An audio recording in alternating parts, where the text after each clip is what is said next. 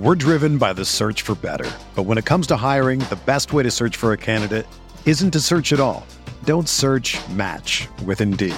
Indeed is your matching and hiring platform with over 350 million global monthly visitors, according to Indeed data, and a matching engine that helps you find quality candidates fast.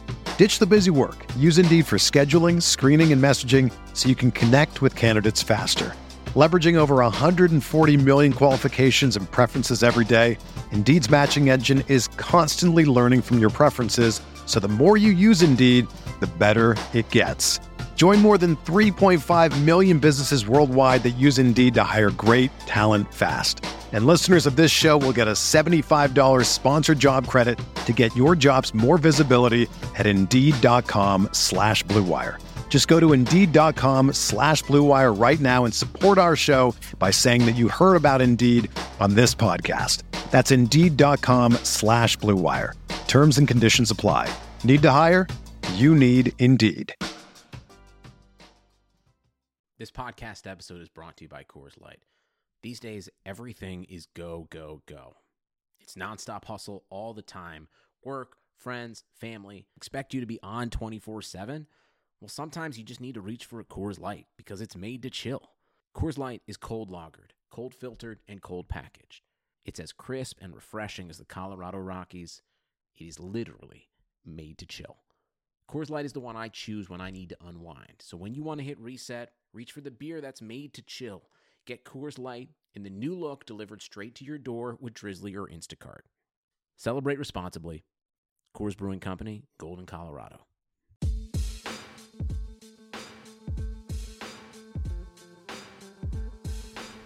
Yo, what up, people? KJ Podcast. Hope everyone's having a great start to December. We have Chris Biderman on as a guest. Just wanted to do a quick intro.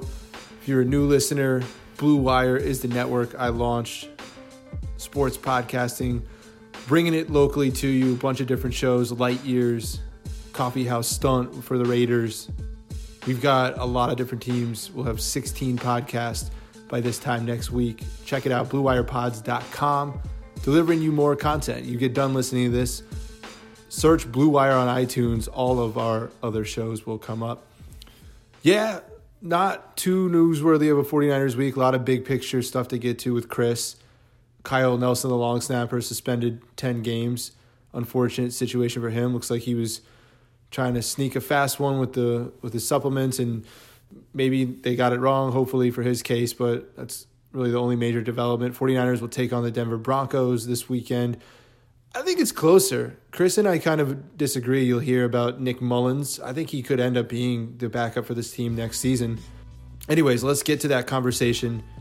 We'll talk to you on the backside. All right, what up, people? KJ Podcast. We bring them on every few months. It's kind of nice. We had him on before the draft. I think we had Chris on before the season started and now kind of, you know, the season's pretty much over. They're playing meaningless football. They're trying to develop the football team, the 49ers, and it's kind of good to gauge the team, the roster, the headlines with Chris. What's going on, man? Not much, Kevin. How you doing? You always with the cold open right there. I don't like that. You go, can you add some warmth, man? I need to I need to work on that. I need to like really bring bring energy. I've been I've been like reclined in this recliner and my dog's kind of like sitting up against me and I just you know got home and got comfortable. So um, I'll I'll I'll try to bring the energy. Chris has been crushing it for the Sacramento Bee. Stepped in for Barrows, who's now at the Athletic. Uh, you know, he worked his ass off and it deserves this position. He's crushing it, traveling on the road. Uh, you should be reading him. I'm reading him every day. The discussion with the team, Chris, this year, I feel weird not being hard on them because it's the fifth straight losing season. This franchise is essentially Browns West. Obviously, not as bad as that franchise, but it's down in the dumps right now. The Jimmy Garoppolo thing, the injuries. Um, we've given them a, a, pass, and the reporting hasn't been tough on them. I, I understand the fan outrage. We're going to get to the defensive coordinator. We're going to get to their draft picks they've gotten wrong. But and you're in the room. Is this team being scrutinized heavily enough, or just because of the injury situation? 2018 is a throwaway year. They got a couple things right. Let's move forward. Yeah, I mean, I, the, record obviously is what it is, and and obviously, you know, you'd want some of those key guys that aren't necessarily directed uh, or Im- impacted directly by by some of these injuries to play better. um, people like Ahkello Witherspoon and, and Solomon Thomas, and obviously the Reuben Foster situation is a huge debacle. Um, but you know, Jimmy Garoppolo was was the tide that really lifted all boats last year, and now that you know that tide is gone, and and it was gone early in the season. Um, and, and Kyle Shanahan said it today, talking about um, you know he thought the most he, he thinks the most important positions on the field are, are quarterback on offense and edge pass rusher on defense. And obviously, with Jimmy Garoppolo on the shelf and and them not having a legitimate outside presence uh, on the pass rush, the 49ers are, are clearly struggling. Now, that's not necessarily an excuse for, for the other guys I mentioned. Uh, maybe a little bit for Ahkello Witherspoon because, you know, obviously a pass rush would make him more effective. Um, but, you know, I, I think, you know, if they were to get someone, you know, if, if Nick Bosa was the guy and ended up being a player like his brother Joey, then then that could have a huge impact on this 49ers defense. And, and it almost feels similar to where the 49ers were – in 2010 before before Aldon Smith uh, in 2011. They they were you know I mean obviously they're dealing with a bunch of injuries now, but that defense then was relatively solid. You know at linebacker, certainly on on the defensive line on the inside of the defensive line and, and in the secondary. And when they added Aldon Smith, who was instantly a double digit sack guy, they the defense went to a whole nother level. Um, it went from, you know, pretty good to elite. And I'm not saying adding someone like Nick Bosa would make the 49ers defense elite next year, but it would certainly mask a lot of their issues. And that's one of the things that, that Kyle Shanahan talked about today was the fact that, you know, you could, on offense, you could, you could basically beat any coverage with, with play design, but if there's a pass rush, it doesn't really matter how well you design those plays to beat those coverages because your quarterback simply doesn't have time to, to go through all the necessary steps to find those open guys. So I do think, um, you know, this defense – isn't as far away as a lot of people think. I think you know if you get if you get an elite player outside to complement DeForest Buckner, then you're looking at you know one of the possibly you know one of the best outside inside combinations in the league, and and that's the sort of jump that that the Jaguars made when they got Calais Campbell. Uh, you're, you're play, getting me excited to, right to now. Play next to well to play next to Yannick Ngakoue, and it's a similar scheme, and, and Robert Saleh was obviously there too. Um, Wait, yeah, hold I on. The NFL. I mean, no, I'm jumping in right there because you've been awesome defending Robert Saleh too, and I, I think pulling the trigger to to get rid of him right now, you're right. It, it, it seems forced, like oh, they need to just make a move to make a move, and I guess the point is the losses really, if they had a quarterback, the defense wouldn't look as bad because the record would be six and six, you know, or even just four and whatever, then you would think about it. But so I guess the record kind of like has fan outrage, and it's like there needs to be fingers pointed, and I they have to have a tough conversation here. Is maybe Robert Saleh isn't that good. I mean, there you can point to certain things on the field where these guys are not communicating well. Again, he doesn't have a pass rush. He doesn't have a single high safety. John Lynch has kind of screwed that up. Robert Saleh, he's probably getting a third year, but you think he's on the hot seat? Do you think they're you know discussing his job security? I don't really think so. I, there, there's been no indication that that's the case, and Kyle Shanahan's been been asked about it, you know, quite a few times this year, and, and he's indicated nothing but confidence in Saleh. And I think they're so far down the road with with this scheme, the Seahawks style scheme, um, and all the specific traits that they need from players to play in that scheme that they're really limiting their pool of, of potential candidates to replace him if they do want to go another direction. So, I, you know, re- realistically, like if Dan Quinn got fired, the head coach of the Falcons got fired. He obviously is from the same Pete Carroll coaching tree on running that Seahawks style defense in Atlanta. I mean, I think he would really be sort of the only logical candidate unless they wanted to go the route of promoting another uh, position coach who doesn't have experience as a coordinator. And, and I just don't see the 49ers doing it. And I think it's totally fair to say, you know, Adrian Colbert wasn't playing particularly well before he got hurt. Obviously, we, we talked about Ahkello Witherspoon. Uh, we've talked about Solomon Thomas. Uh, those are guys that, that aren't really developing at the rate the 49ers would need this season. And, they're and not starters. Argue, like, they're not starters. I don't think those guys can start next season. Yeah, but I, but I would I would argue that it's on those players to to develop and get better. Like you can, you know, like their their coach their coaches the coaches can only do so much. You know, like I, I don't view Um, and I and and if it goes on, if it if it gets worse next year, and these guys don't get significantly better, and the defense doesn't look significantly different next year, then yeah, I think it's fair to to take Robert Sal- to put Robert Saleh to task and, and put his job security in question.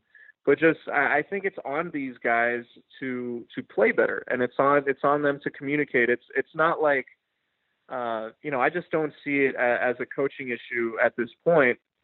I think it's on the players to develop because we've seen them do it. They did it at the end of last year, uh, and and I don't think they're being asked to do anything different this season. So you know, while while you know it, it's fair for if it's fair to criticize Robert Saleh for the way the defense has, has played this year, then you have to look at last year and, and give him credit for those five games.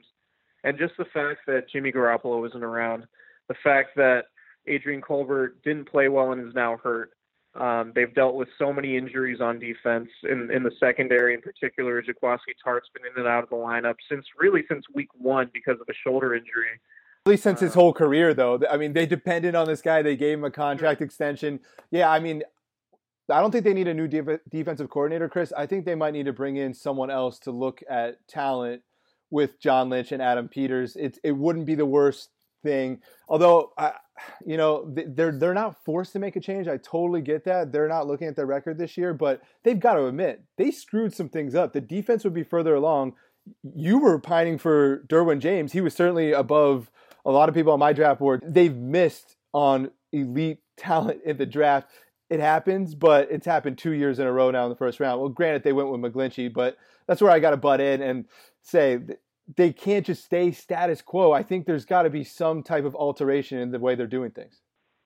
Yeah, and it might just be in their in their you know the way they think about about building the roster. I mean, they they went, you know, I think everybody looked going into the draft last year looked looked at the team and said, well, they they need to make additions on defense. And really, like I, I hardly wrote about Mike McGlinchey at all, um, just because I, I wasn't really aware of where the team stood on Trent Brown, the, the right tackle, and it was clear that you know they didn't view him as a long-term piece, despite how good he was in pass protection, and, and he had obvious issues in the running game, which which Mike McGlinchey has proved to be a, a significant upgrade over him there. So I, I mean, I don't I don't blame them for taking McGlinchey, just given the fact that he'll probably be Joe Staley's replacement. But when when you look at the defense, yeah, I mean they used their first and second round pick on offense when really the offense wasn't the problem. It, it wasn't, you know, I they didn't really.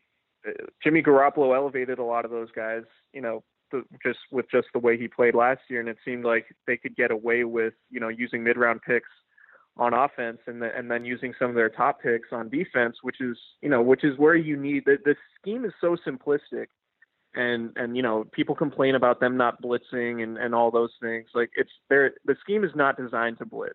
The the scheme is is meant to have super talented players just play fast, and that's what the Seahawks have done. And that you know that there's no when, when a scheme is simplistic and and you know where guys are going to be, it's really just about talent at that point, and that and that's why the Seahawks have been so good running that same scheme because they've had Earl Thomas, they've they've had Bobby Wagner, they've had a really good pass rush, they've had good corners, including Richard Sherman. So in in my thinking, it was you know okay, go get some of those elite elite talents on defense to to run that scheme, and they didn't do that.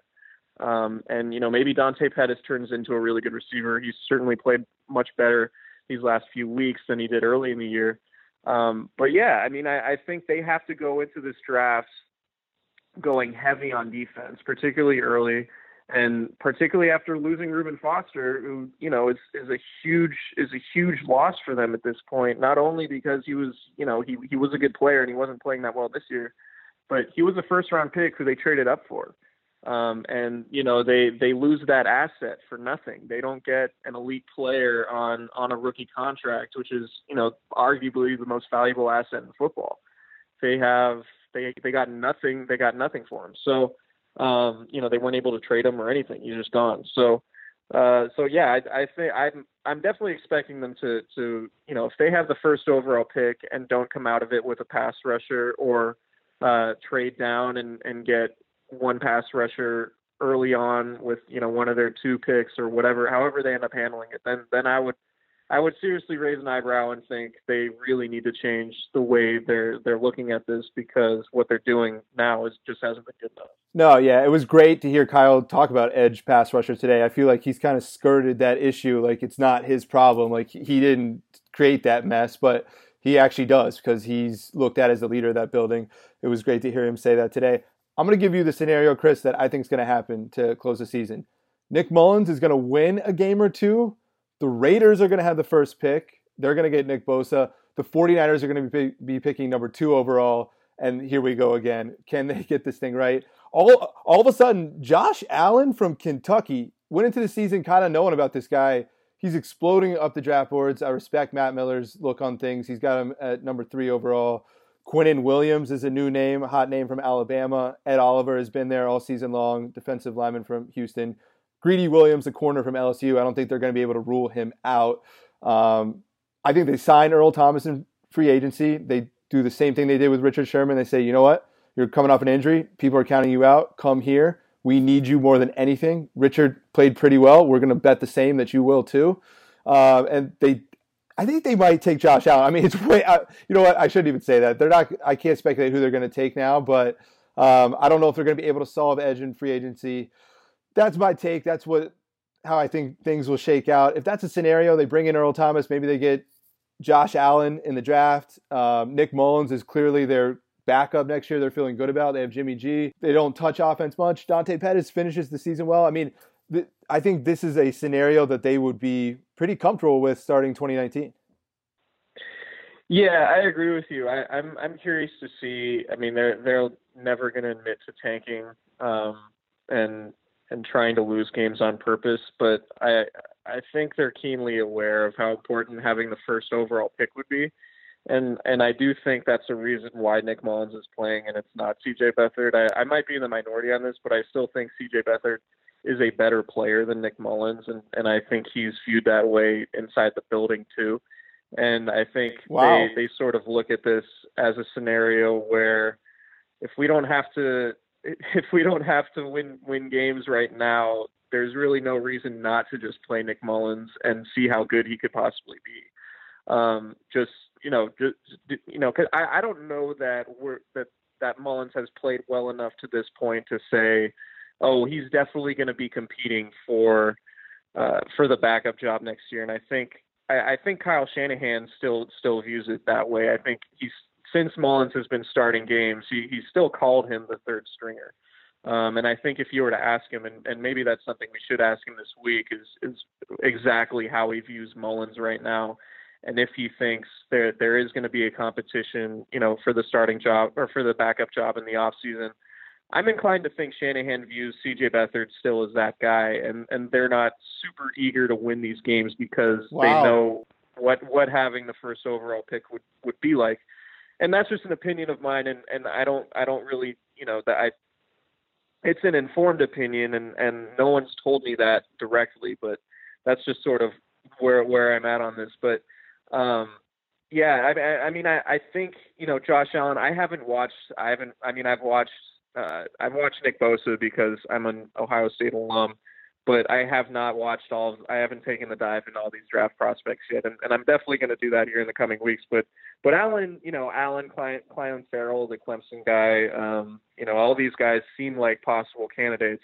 But for me, and I, I wrote it in the mailbag this week, I, I think you, if you have the number one overall pick, I think you you you don't get too cute with it, and you just take the guy unless someone just completely blows your doors off with an offer for you know multiple first round picks and and a scenario where you're you're not getting too far down the draft board you know maybe number five you can still get one of these elite guys or you know maybe they like one of the corners and after getting someone like i don't know Dee Ford in free agency the chiefs pass rusher.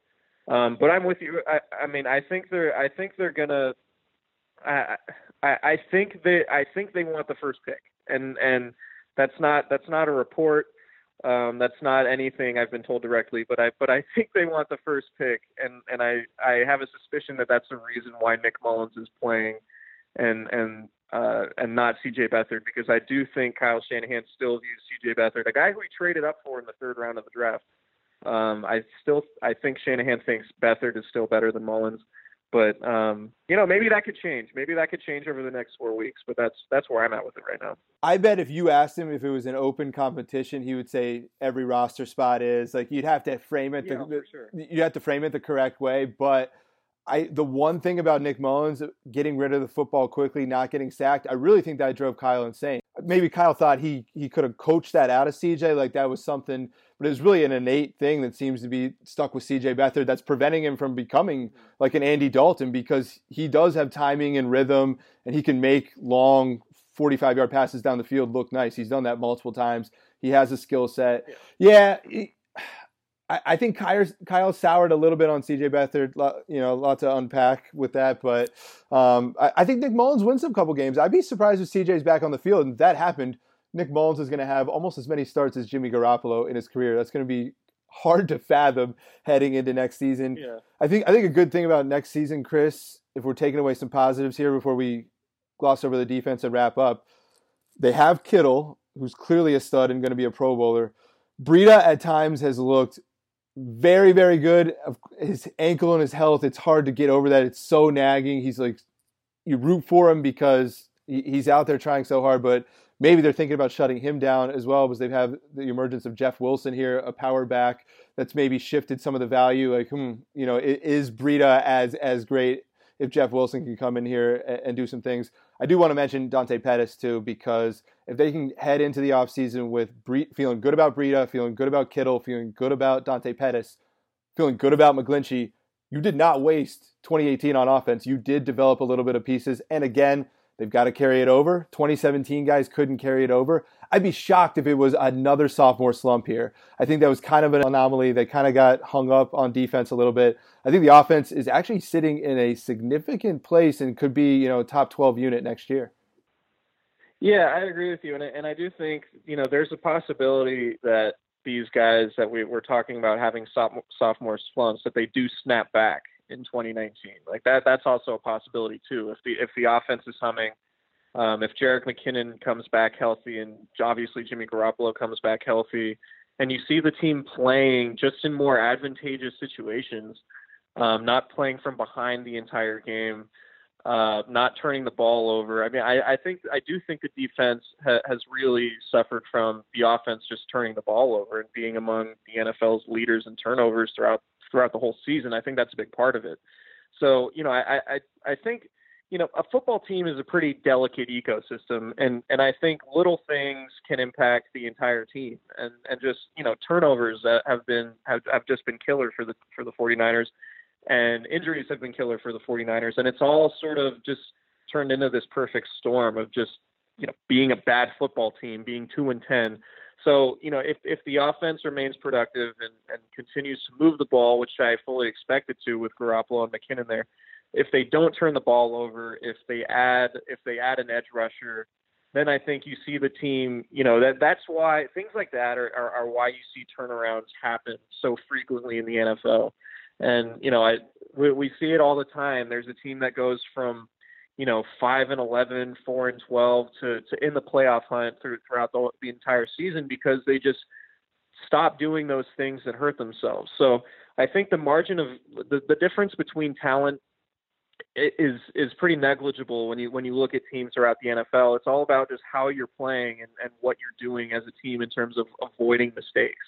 And and I think you know next year with an actual quarterback at the helm, and, and if they improve the, the defensive side with with some key additions, whether you know it's going to be through free agency and the draft, uh, I, I think they they could snap back towards the version that we saw go five and zero oh to end last season. Um, and and I think they could be you know in the mix at least 500. You know if they're 500 throughout the year, they're going to be in the playoff mix until December. And I think that has to be the expectation um, more so than you know 10, 11, 12 wins. I think if if if they're at the 500 mark this time next year, then I think that's a win for them. And then they go into 2020 with another draft class, another free agent class, presumably a decent year for Jimmy Garoppolo as a full-time starter under his belt. And then you really start talking about competing with the Rams for for the division crown. No, I mean, if not, they're going to be in hot water. Jed's not going to pull the oh, trigger. Sure. Yeah, I mean, if they go five and eleven next year, Jimmy G doesn't look good. The draft class is slumping again. they're gonna feel some heat. They're not gonna get fired year three, but they're gonna go into year four um, close to the warm seat. And I, I think fans understand that as well. I think Kyle and John Lynch understand that as well. Yeah, totally. And and they know, you know, that it, gets a little tiresome, and maybe just because I'm around these guys and, and you hear the same thing all the time. But it gets a little tiresome to hear the excuses about turn about you know injuries and things like that. And and some of it, you know, some of these guys do have to play better. It's just, it's just the bottom line. They have to play better regardless of the circumstances. But I do think the NFL is right for turnarounds, just with with how much parity's in the league and, and how many injuries the 49ers have had. That if they do get some better injury luck, uh, they don't turn the ball over as much next year, then I think they could be right in the thick of it. And then, you know, we're we're going to forget about them being two and 14 or three and 13, however however they finish this season. I want to do rapid fire with you to close, like a couple roster decisions they have to make, um, maybe okay. maybe even before March. Arik Armstead's nine million dollar option for next season. He's been decent this year, only three sacks, but he's been good in run support. His stats aren't good, but the film is good on him. He hasn't been injured. Nine million seems like a lot for him, but again, if you you'd have to replace him essentially in free agency, or you'd have to count on Julian Taylor stepping up, which you haven't given him much chances this year. Um, I it's starting to look like they're going to pick up that option.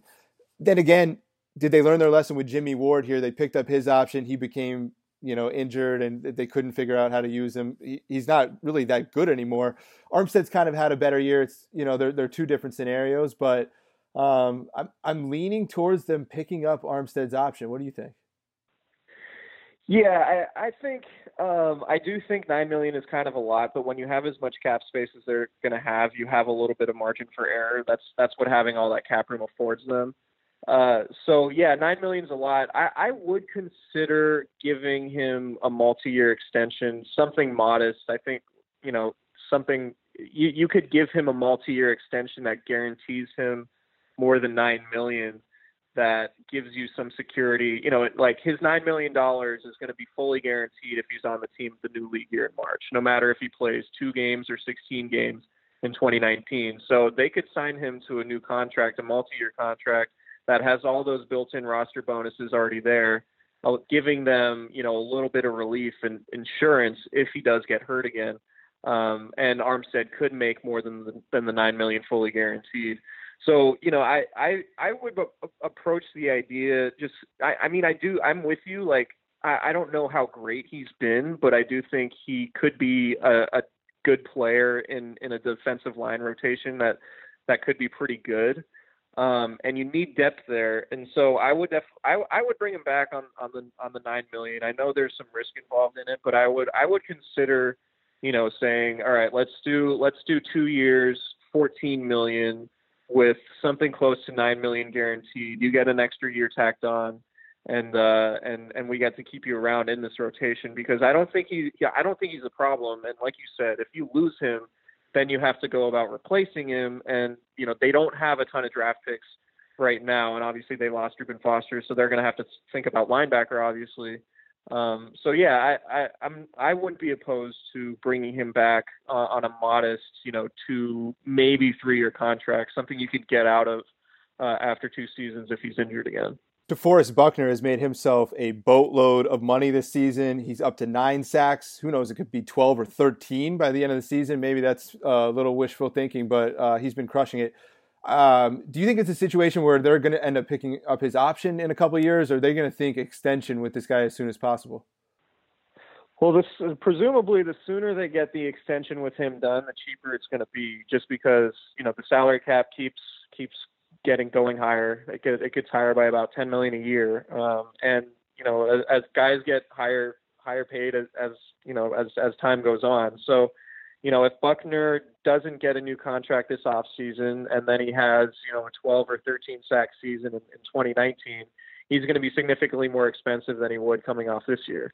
Uh, so I would, I would, you know, try to try to pay him this this off season give him, you know, four or five year extension worth, you know, 15, 17 million a year, something that'll make him the team's highest paid player because I think he deserves that both with his production and and sort of his work ethic.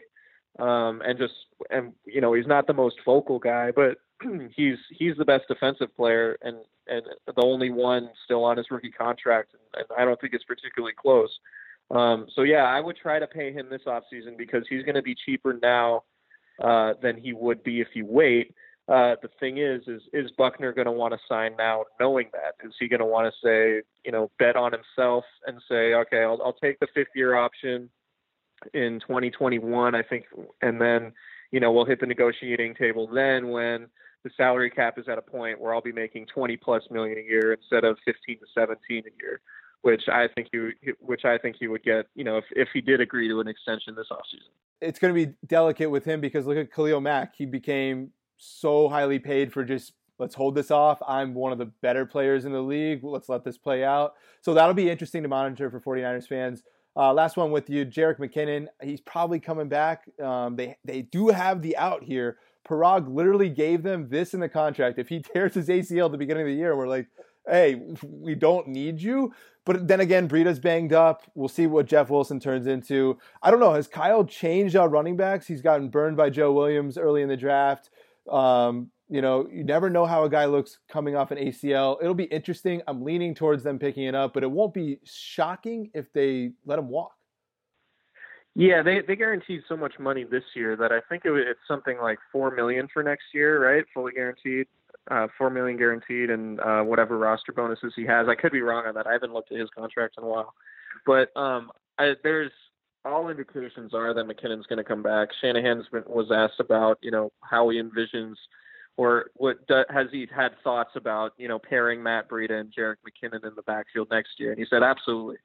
So, um, you know, McKinnon is a guy they really like, uh, you know, in terms of culture and work ethic and everything like that. He, he's he's genuinely a good dude, and uh, and they really value that, um, you know, in the in the locker room and, and things like that. And so I I think you know watching the way the 49ers utilize Jerick McKinnon in training camp, um, and and everything Kyle Shanahan has said since the injury, it makes me it's it. I, I think McKinnon was going to be a huge part of the offense, and both in the running game and the passing game. Um, I think he was probably going to be second or third on the team in targets uh, if if he stayed fully healthy, just based on the design of the offense and splitting wide and creating mismatches against linebackers and, and things like that. So I don't think the injury is going to make the 49ers veer from from their the way they value him. Um, and and I do think they like him enough to the point where yeah they they're going to bet on him again. Um, and and you think about Matt Breida and Jerick McKinnon and and after all those possibilities or with all those possibilities that's that could be a, a, really important thing for them just in terms of uh, you know being able to create mismatches on offense which they can't really do right now outside of George Kittle they really need Dante Pettis to keep this up. If he stacks five good games on top of each other, they're going to be feeling good. I, you know, receiver could be on the table in the draft. I don't think it'll be Randall Cobb, Golden Tate. There's so much to discuss about this team. We're going to be hearing a lot more from Chris soon. Appreciate you, bro. Thanks for your time. Yeah, no problem. Thanks for having me. All right, awesome stuff from Chris there. We're definitely going to be hearing a lot more from him soon. Stay tuned on that announcement. I think the one thing Chris and I disagree on is Robert Saleh's job status. I don't think the 49ers are going to push him out the door, but I do think Kyle and John Lynch are talking about it. I do think Robert Saleh hasn't done the best job. He doesn't have a pass rush. Ahkello Witherspoon is so inconsistent. There's no safety depth. We know the problems of this defense, but players are constantly confused. I've called for Kyle to sit in on a lot more defensive meetings than he's been doing. I think that really should be happening. Just so they get a sense of what's going on. Kyle's the offensive coordinator, he's running the offense. His assistants are top notch. Rich Scangarello could be an OC in the next couple years. Mike McDaniel, why do you think the run game is doing so well? He's a run game coordinator focusing on schemes and concepts using McGlinchey. There's some damn good offensive assistants. I don't know if I can say that about the defensive side of the ball yet. Maybe there'll be a couple staff changes there. It just doesn't feel like defense can stay status quo. And that's the point I was trying to make earlier in the episode with Chris. KJ Podcast, Blue Wire is the network. Search Blue Wire at iTunes. Pretty much all of our shows pop up We're on Spotify. We're mostly on Stitcher.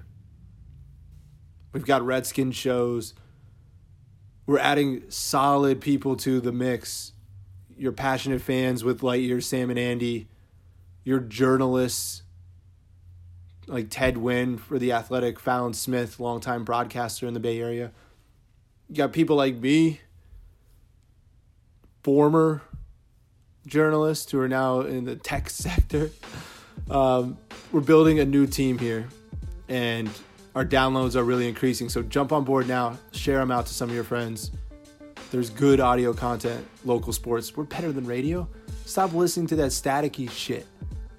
Shout out to my people at KNBR and 95.7 The Game, but come on, you can listen to us a lot more conveniently, and I hope you do so. All right, that's it. We'll talk to you again after the Broncos game, which I predict the 49ers will win. This is going to be an upset. I think they do end up winning one game left on the schedule. This seems like the best case. Broncos have a good defense, but I think a couple things will go the 49ers' way. Kyle wants to beat his hometown team.